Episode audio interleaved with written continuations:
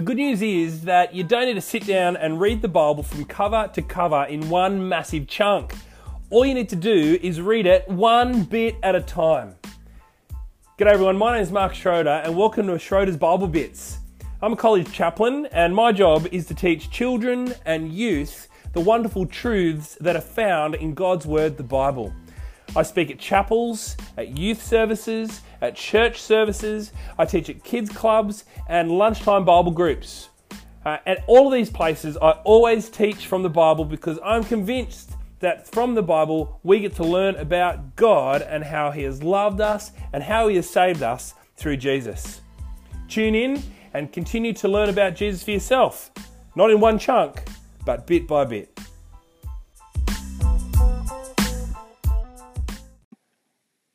Good everyone. Here's another podcast for you.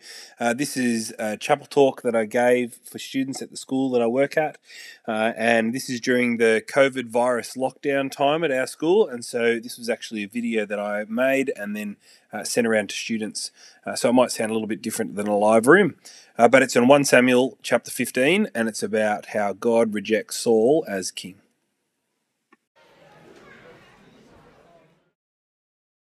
G'day, Broughton. Well, this is the headmaster's office. I don't know if you've ever been to the headmaster's office before.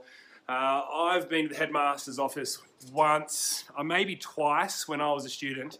Uh, Mr. O'Connor wasn't the headmaster then, there was a different headmaster. Uh, and I remember going in uh, because, well, my behaviour hadn't been good enough.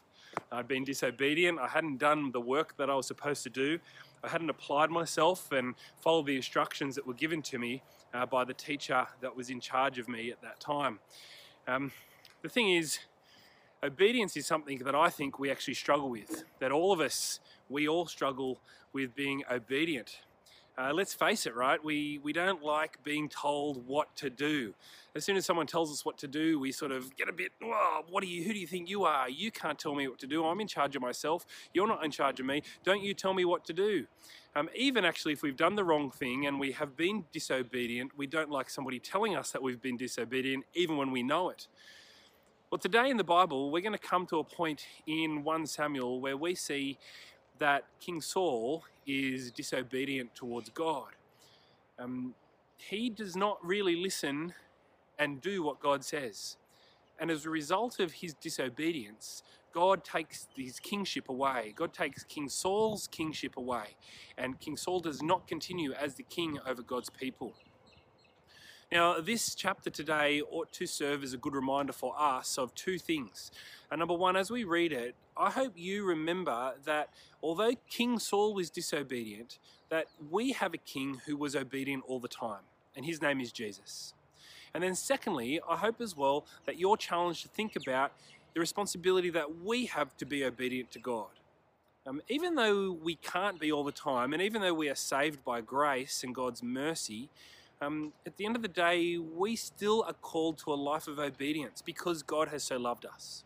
So as we look at this story now, as we read 1 Samuel chapter 15, I hope that you're challenged to think about King Jesus, who obediently went to the cross for you to save you from your sins.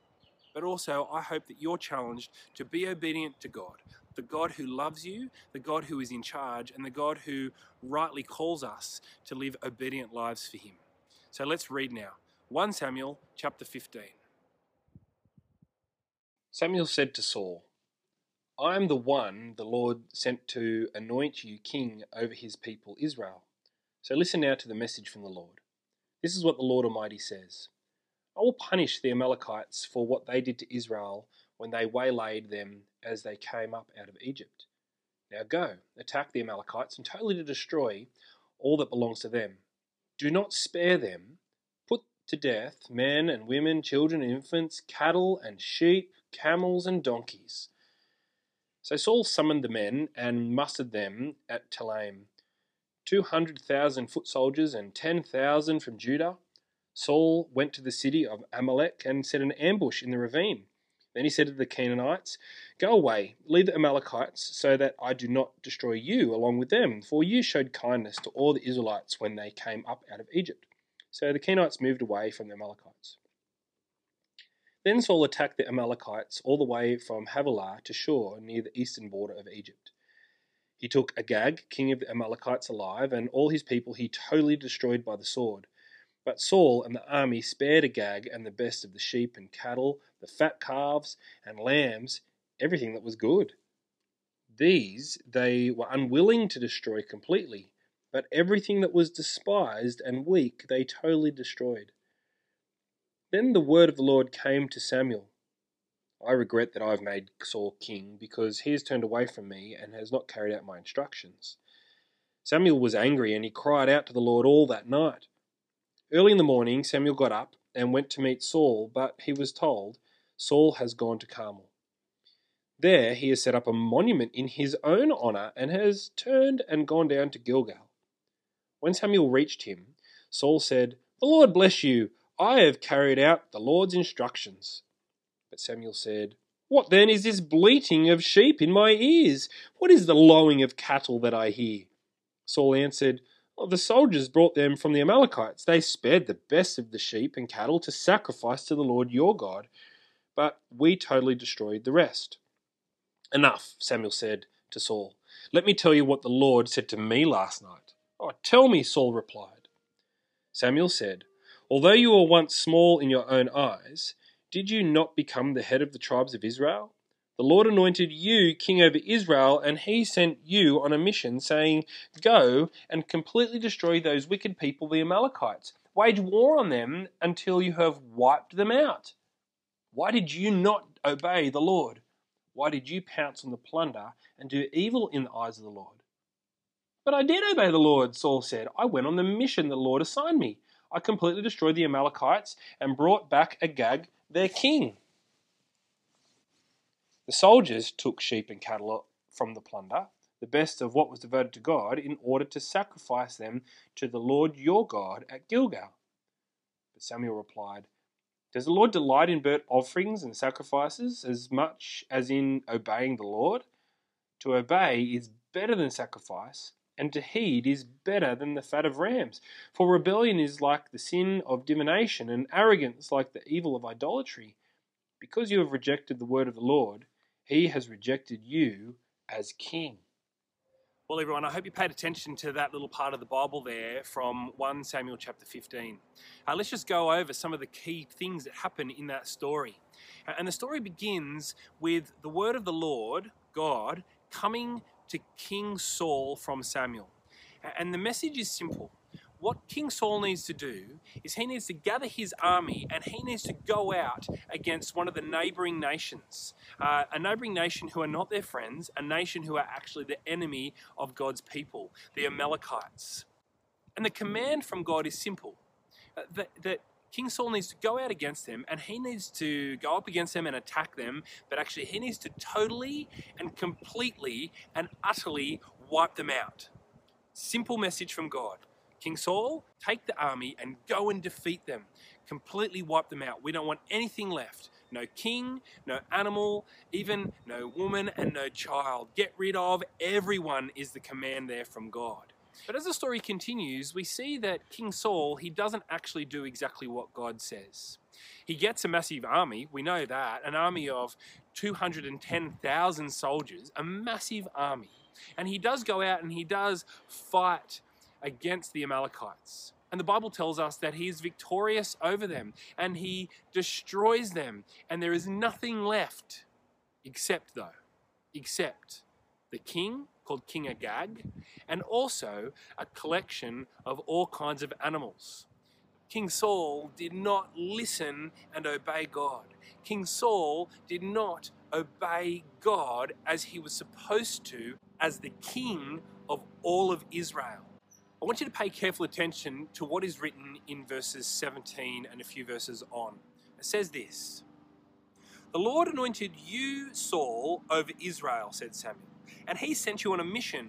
God said, Go and completely destroy those wicked people, the Amalekites. Wage war against them until you have wiped them out. Why did you not obey the Lord? Why did you pounce on the plunder and do evil in the eyes of the Lord? But I did obey the Lord, Saul said. I went on the mission the Lord assigned me. I completely destroyed the Amalekites and brought back Agag, their king. The soldiers took sheep and cattle from the plunder, the best of what was devoted to God, in order to sacrifice them to the Lord your God at Gilgal. You see, King Saul thinks that he's done the right thing, even though he did not listen to God. In his mind, in his eyes, he has done the good thing. But simply what God wants is obedience. God doesn't want sacrifice. In fact, you don't need sacrifice if only you are obedient to God. And that's what King Saul is told by Samuel in the next verses. Listen to what he says. Samuel replied in verse 22 Does the Lord delight in burnt offerings and sacrifices as much as in obeying the Lord? To obey is better than sacrifice, and to heed is better than the fat of rams. For rebellion is like the sin of divination, and arrogance like the evil of idolatry. Because you have rejected the word of the Lord, he has rejected you as king. You see, God would prefer it that sacrifice and offering was not made. But of course, because we reject God, sacrifice is necessary. And King Saul has forgotten that obedience is more important. Obedience to God is more important than sacrifice to God. And so that's why he justifies the keeping of the cattle and the sheep and all those things that God said that he was supposed to wipe out. Well, because of the disobedience of King Saul, I wonder if you notice what the consequence is. The consequence is severe, the consequence is sad, but we see it here in verse 23. The Bible tells us that Saul, because he rejected the word of the Lord, God had rejected him as the king, and we see that in verse 23. You see, there's a consequence of disobedience to God.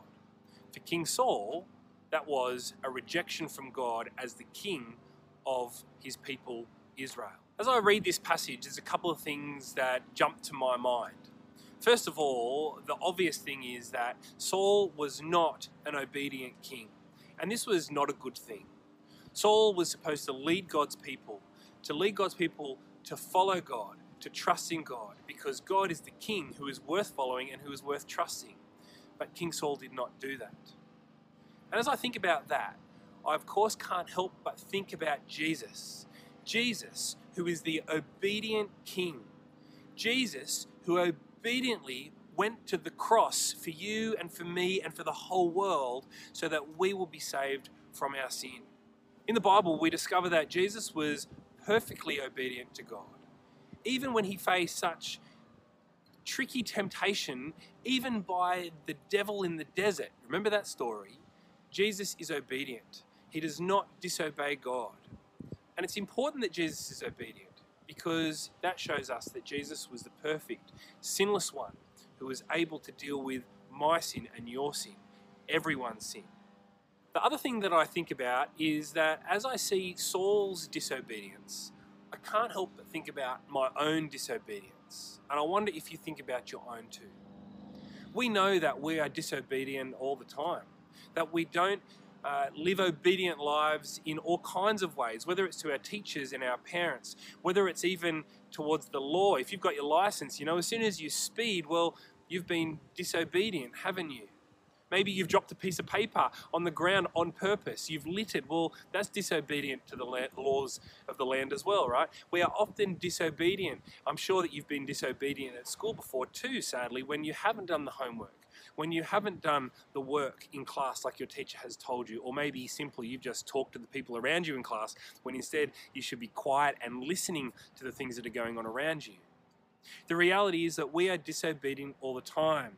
Yes, in this world but actually, most severely and more importantly, sadly, we are disobedient towards God all the time. We don't listen to God. We don't do what God says. We don't care what God says a lot of the time, and we want to live our own way. Well, sadly, the Bible says that because of our disobedience, the consequence for our disobedience towards God is death. There's a severe punishment. Just like there was a severe disobedient punishment for King Saul that God rejected him. Well, actually, because of our sin, God ought to reject us. There's a consequence that we need to face too. But here's the good news of the Bible the Bible teaches us that although we deserve God's rejection, although we don't deserve God to accept us as his own, we discover that God loves us and in His great mercy, He accepts us because of the work of Jesus on the cross. Now, I hope you realize what's amazing about that is that when Jesus went to the cross, Jesus was rejected by God. Jesus went to the cross and he carried our sin and he faced the wrath of God on our behalf. So we don't have to face that anymore. And so the good news is that even though we are disobedient from time to time, maybe all the time, the good news of the Bible, the good news of the gospel of Jesus Christ, is that because of Jesus and his grace and his mercy shown to us on the cross, we are not rejected, but we are accepted as his people. Broughton, as we have looked at this part of the Bible today, and as we have seen King Saul be disobedient towards God, I hope you are challenged to think about the way that you are disobedient towards God too. But at the same time, I hope you are reminded that even though we are disobedient, that God in His great mercy accepts us. He accepts us and He includes us as His own people. As you live out the rest of your day today, I hope you are challenged to think about how you can listen to God and how you can do what He says, all because of the mighty work of Jesus on the cross for you.